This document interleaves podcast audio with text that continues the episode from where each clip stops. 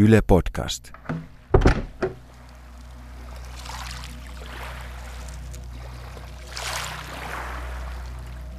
Meren keskeltä nousee iso valkoinen kupla. Helle hautoo. Kalat on kaikki kuollut. Ja linnut vaan kadonneet johonkin. Tämä näky on Leena Kruunin kertomuksesta Jäätelökauppias, teoksesta Periat Mundus vuodelta 1998. Siis tältä maailman loppu saattaisi tuntua. Tämä valkoinen kupla on ikään kuin mystinen ilmestys just ennen loppua. Mutta onko sattumaa, että ihan viime vuosina myös suomalaisessa politiikassa ja yhteiskunnallisessa keskustelussa laajemminkin on kiihtyvällä tahdilla alettu puhua kuplista.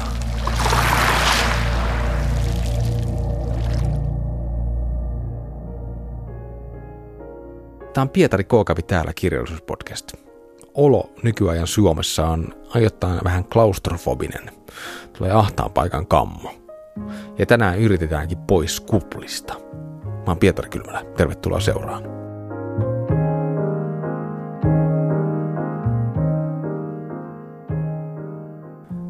luvulla tässä on tietysti tullut ihan hirveä klisee, mutta nykyään ihmiset elää omissa kuplissaan. Mä tiedostan, että mulla on, mulla on vahvasti se oma niin sosiaalinen maailma, jonka ulkopuolelle ei välttämättä tule aina mentyä. Joku tämmöinen helsinkiläinen ää, kupla. Tämä on hirveän tunnistettavaa. Mua kiinnostaa, että mistä nämä kuplat niin kuin muodostuu, minkälaisesta aineesta niiden kuplien seinät ää, rakentuu ja näkyykö siitä ikään kuin läpi. Niin kuin yhteis- yhteiskunnan kuplilla tarkoitetaan sellaisia ihmisryhmiä, jotka ei enää kuuntele tai ymmärrä toisiaan.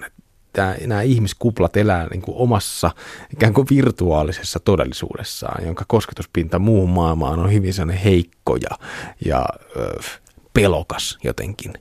2000-luvun alun Suomessa ilmestyi kaksi romaania, jotka kertoo hirveän hyvin tämmöisestä niin yhteisesti jaetun todellisuuden korvautumisesta virtuaalisella korvikkeilla – maailman loppu voi tulla tosi monella tavalla, myös sillä tavalla, että ei enää kosketa toista ihmistä tai toisenlaista ihmistä.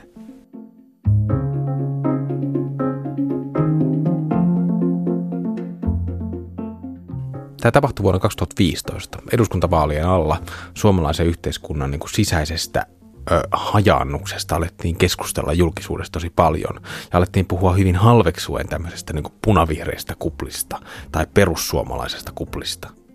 Mutta suomalaisen yhteiskunnan kuplautuminen oli kuitenkin alkanut jo paljon aikaisemmin. Ja tässä kehityksessä Arto Salmisen romaani Kalavale vuodelta 2005 ja Leena Kruunin romaani Mehiläispaviljonkin vuonna 2006 kertoi hyvin täsmällisesti niin suomalaisen politiikan uhista 2000-luvulla. Nämä kirjat on ikään kuin fantastisen kertomuksen muotoon puettuja yhteiskunnallisia tapauskertomuksia. Ja nämä uhat, ne ei liity niinkään niin kuin erilaisten poliittisten ryhmien kamppailuihin, siis ikään kuin poliittiseen toimintaan, joka on yhteisten asioiden hoitamista ja niin edelleen, vaan se liittyy enemmän niin kuin yhteiskuntaluokkien ja sosiaalisten ryhmien, niin kuin eliitin ja rahvaan, ammattilaisten ja kouluttamattomien ihmisten eriytymiseen toisistaan. Ja tämä on ihan paljon vakavampi asia ja samalla tosi helppo tunnistaa omassa elämässä, että usein ei tuu mentyä omiensa ulkopuolelle, vaikka tietysti kannattaisi. Kalavalle, Arto Salmisen kirja, kertoo tämmöisen Auschwitz-nimisen tositelevisio-ohjelman tekemisestä. Sitä on hyvin tämmöistä makaberia reality-viihdettä, missä huono-osaiset ihmiset rääkkää toisiaan niin kuin rahapalkinnon toivossa. Tämä on niin kuin Big Brother gone bad.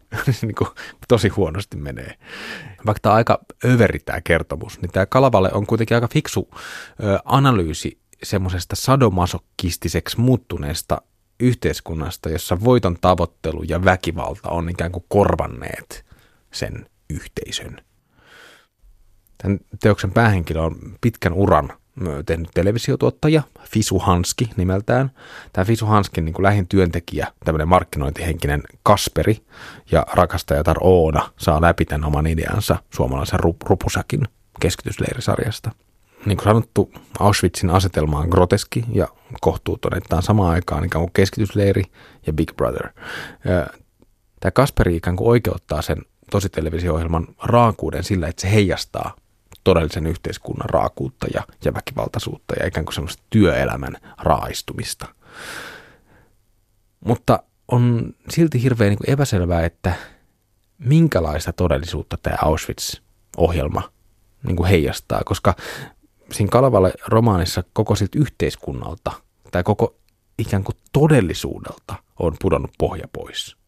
Ja tämä on se todellinen vaara. Että todellisuus on ikään kuin joutunut sijoiltaan just sen takia, että työelämä itsessään on muuttunut abstraktiksi ja, ja vauraus jakautunut uudelleen. Kukaan ei enää tunnista sitä, sitä todellisuutta, minkä, minkä keskellä ne elää. Tämä Kasperi on niin kuin omalla tavallaan tosi visionäärinen, kun se sanoo, että, että kenenkään tämä on sita, sitaatti suunnilleen, että kenenkään ei tarvitse enää miettiä, että mikä on hyvää ja mikä pahaa, koska ihmiset ei enää tiedä, kenen kanssa ne on taloudellisesti tekemisissä. Tämän Kalevalajan yhteiskunnan analyysi siitä, että, että miksi me ollaan niin pulassa, pahassa pulassa, liittyy ennen kaikkea palkkatyön muutoksiin tämä Kasperi sanoi, niin kuin taloudellisesti toisten kanssa tekemisissä oleminen on, on modernissa yhteiskunnassa tarkoittanut siis pitkälti työn tekemistä. Palkkatyö on tarkoittanut toimeentuloa, mutta myös ikään kuin yhteiskunnallista arvoasemaa, jota on sitten ainakin voinut yrittää parantaa sitten lisää niin kuin työtä tekemällä. Samalla yhteinen käsitys työstä on auttanut ymmärtää esimerkiksi yhteiskunnallisen eriarvoisuuden mekanismeja ja taistelemaan niitä vastaan, vaikka nyt sitten lakkoilemalla tai perustamalla tai ammattiyhdistysliikkeitä tai äänestämällä. Mutta tässä Kalvaleessa eletään semmoisessa yhteiskunnassa, jossa tämän ihmistyön arvo kokonaisuudessaan on kadonnut tai ainakin muuttunut tosi epäselväksi. Tämän Auschwitz-ohjelman pitkäaikaistyöttömät osallistujat, ne on, ne on valmiita kauppaamaan siinä televisio-ohjelmassa pelkkää omaa ruumistaan tai ikään kuin olemistaan jopa siihen asti, että ne on valmiita kuolemaan, ne on, ne on valmiita ottamaan sähköshokkeja vastaan saadakseen tämän, tämän palkkion. Palkkatyöläisen on tässä romaanissa korvannut tämmöinen semioottinen työläinen, jonka menestyminen on itse asiassa kiinni kyvystä käyttää kieltä, ei niinkään työstä – semmoisessa perinteisessä mielessä, vaan merkitysten muodostamisesta. Tämä Fisu Hanski, tuottaja, tämä, tämä vanha tuottaja epäilee, että hän on niin pudonnut kelkasta jo, että nuoremmat ne tietää jotain vähän enemmän tästä uudesta mallista, koska, koska se ei aina ymmärrä, mitä tämä Kasperi, sen alainen, tarkoittaa, kun se puhuu semioottisista arvonkantajista tai merkityksen siirtymistä tai kommunikaatiostrategioista. Myös tämän uuskielen puhujat muodostaa oman kieliyhteisönsä ja yhteiskuntaluokkansa, jonka siis oman kuplansa ikään kuin. Ja sen kuplan vaalima salaisuus on, että, että nämä sanat ei tarkoittanut yhtään mitään. Että tärkeämpää on osata vaan käyttää niitä. Ja koska tämän romaanin ihmiset ei tiedä, että kenen kanssa ne on taloudellisesti tekemisissä, niin he ei myöskään tunne toisiaan. Tämän Kalavalle ihmiset elää aivan eri maailmoissa ja omien tämmöisten mutkikkaiden kielipeliensä vankeina ei pääse ulkopuolelle.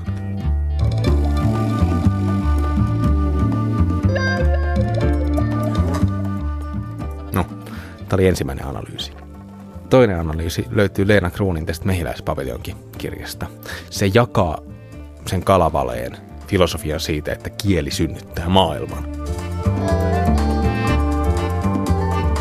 Mehiläispaviljonkin maailma koostuu monista tämmöisistä rinnakkaisista ja päällekkäisistä todellisuuksista – joilla on omat toimintamekanismit. Tähän on Leena Kruunin tuotannossa myös sellainen kantava teema. Leena Kruun on itse myös haastattelussa sanonut, että, että, että, että se tuotannon niin kuin perusajatus liittyy tämmöiseen niin kuin todellisuuden illusoriseen luonteeseen. Siitä, todellisuus on ainoastaan ikään kuin illuusiota.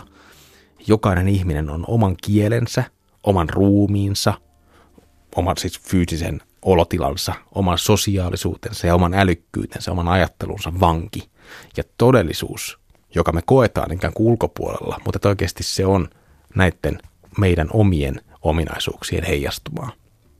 Tämä mehiläispaviljonki on oikeastaan kertomus tämmöisestä vanhasta mielisairaalarakennuksesta, joka on nyt sitten uudessa käytössä. Sen on vallanneet niin erilaiset kerhot ja klikit. Ne pitää siellä omaa majaansa ja tätä rakennusta kutsutaan siis mehiläispaviljonkiksi. Ja se on ikään kuin pienoiskokoinen yhteiskunta, jossa heimoutuminen on korvannut tämmöisen yhtenäiskulttuurin.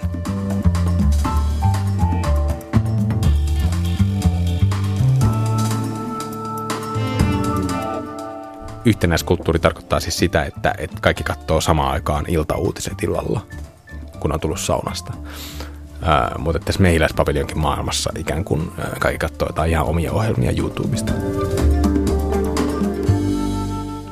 Jokainen tässä talossa, siis tämä on luultavasti ennen YouTubea kirjoitettu tämä, tämä juttu.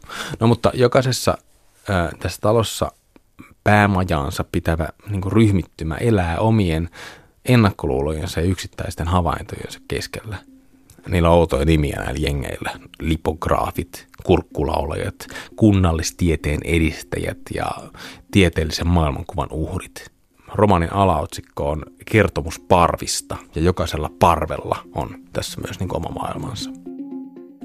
Eräs tämän mehiläispapiljonkin mielenkiintoisista kertomuksista käsittelee tämmöistä tiibetiläistä myyttiä tulpasta.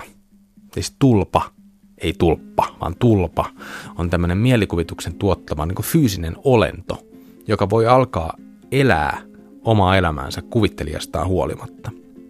Yksi henkilö tässä romaanissa kuvittelee itselleen tämmöisen tulpan, joka herää siis henkiin. No, sitten käy huonosti, koska tämän henkilön isä ihastuu tähän tulpaan ja poika joutuu alkaa juonia oman niin tulpansa murhaamista, jotta tämä isä pelastuisi niin kuin, harhakuvilta. Tulpa on tämmöinen äärimmäinen esimerkki yhteisön sisään rakentuvista kuplista ja tyhjiöistä. Miespaviljonkin tulpakertomuksissa oikeastaan käy sillä tavalla, että toiset ihmiset muuttuu kuvittelevan minä niin kuin jatkeeksi. Tämä kuvitteleva minä, joka niin kuin vaan kelluu semmoisessa omassa, omassa kuplassaan ja luo maailmaa tulpa luodaan niin kuin omassa kielessä ja päässä, kielessä ja mielessä. Ja kun toinen lakkaa olemasta toinen, kun toisesta tulee ainoastaan niin kuin oman mielikuvituksen tuote, niin myös tämä ihmisten keskinäinen eettinen suhde on vaarassa. Ja ilmeisesti tässä kertomuksessa käykin sillä tavalla, että tämän isän tyttöystävän murhaa suunnitellut poika joutuu tässä kertomuksessa mielisairaalaan, koska se luulee, että se on keksinyt sen tyttöystävän. Leena Kruunin ja Arto Salmisen teokset kertoo yhteiskunnasta, jonka koossa pitävä liima on kuivahtanut. Heimot ja klikit on korvannut selkeät yhteiskuntaluokat, kielellinen osaaminen on korvannut muut taidot, työ on muuttunut epämääräiseksi ja koko ihmisen elämää riistäväksi. Ja lopulta maailmanloppu on lähellä, ellei jo saapunut.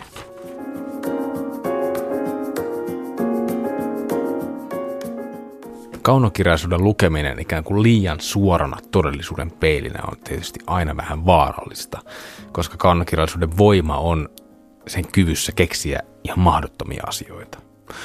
Mutta mä kuitenkin kehotan, että Kalavaletta ja Mehiläispaviljongin niin kuin väitteitä maailmasta ja tämän hetken Suomesta, niitä kannattaa ottaa myös tosissaan, koska ne on kuvauksia todellisuuden muuttumisesta virtuaaliseksi kumpikaan teos ei ole tietysti kauhean optimistinen tulevaisuuden suhteen. Tämä niin kalavaleen pahaenteisyydelle ja, ja väkivaltaisuudelle sillä on niin vaikea löytää voittajaa Suomen 2000-luvun niin kirjallisuudesta. Ja myös mehiläispaviljonkin on pohjimmiltaan tosi surumielinen kuvaus todellisuuden pirstoutumisesta. Mutta mulla on yksi mielikuva, joka voisi ehkä vähän pehmentää. Nimittäin monesta pienestä kuplasta muodostuu vaahtoa – ja jotta päästäisiin pois tästä niin kuplien äh, kauhistelusta, niin olisi ehkä hyvä vajota sinne vaahtoon. Ottaa vaikka mukava vaahtokylpy ja katsoa, että näyttäisikö maailmasta tämän jälkeen vähän kirkkaammalta.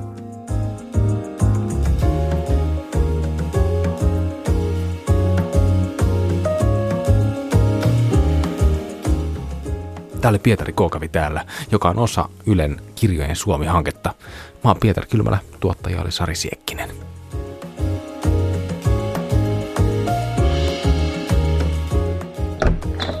Yle Podcast.